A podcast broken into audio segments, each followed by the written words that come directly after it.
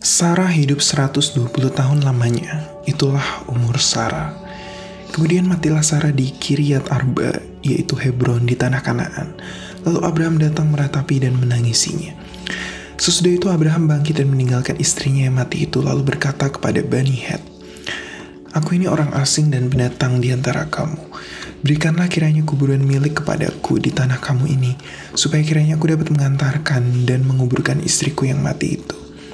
Bani Het menjawab Abraham, Dengarlah kepada kami Tuanku. Tuanku ini seorang raja agung di tengah-tengah kami, jadi kuburkanlah istrimu yang mati itu dalam kuburan kami yang terpilih. Tidak akan ada seorang pun dari kami yang menolak menyediakan kuburannya bagimu untuk menguburkan istrimu yang mati itu. Kemudian bangunlah Abraham lalu sujud kepada Bani Het penduduk negeri itu, serta berkata kepada mereka, jika kamu setuju bahwa aku mengantarkan dan menguburkan istriku yang mati itu, maka dengarlah aku dan tolong mintakan dengan sangat kepada Efron bin Zohar, supaya ia memberikan kepadaku gua Makpela miliknya itu, yang terletak di ujung ladangnya. Baiklah itu diberikannya kepadaku dengan harga penuh untuk menjadi kuburan milikku di tengah-tengah kamu. Pada waktu itu Efron hadir di tengah-tengah Bani Het. Maka jawab Efron orang Het itu, kepada Abraham dengan didengar oleh Bani Het, oleh semua orang yang datang di pintu gerbang kota. Tidak tuanku, dengarkanlah aku. Ladang itu kuberikan kepadamu dan gua yang di sana pun kuberikan kepadamu. Di depan mata orang-orang sebangsaku, kuberikan itu kepadamu. Kuburkanlah istrimu yang mati itu.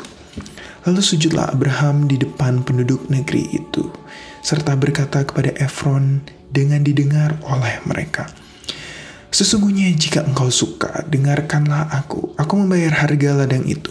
Terimalah itu daripadaku, supaya aku dapat menguburkan istriku yang mati itu di sana. Jawab Efron kepada Abraham, Tuanku, dengarkanlah aku. Sebidang tanah dengan harga 400 shikal perak. Apa artinya bagi kita? Kuburkanlah sajalah istrimu yang mati itu. Lalu Abraham menerima usul Efron, maka ditimbangnya lah perak untuk Efron sebanyak yang dimintanya dengan didengar oleh Bani Het itu 400 shikal perak seperti yang berlaku di antara para saudagar.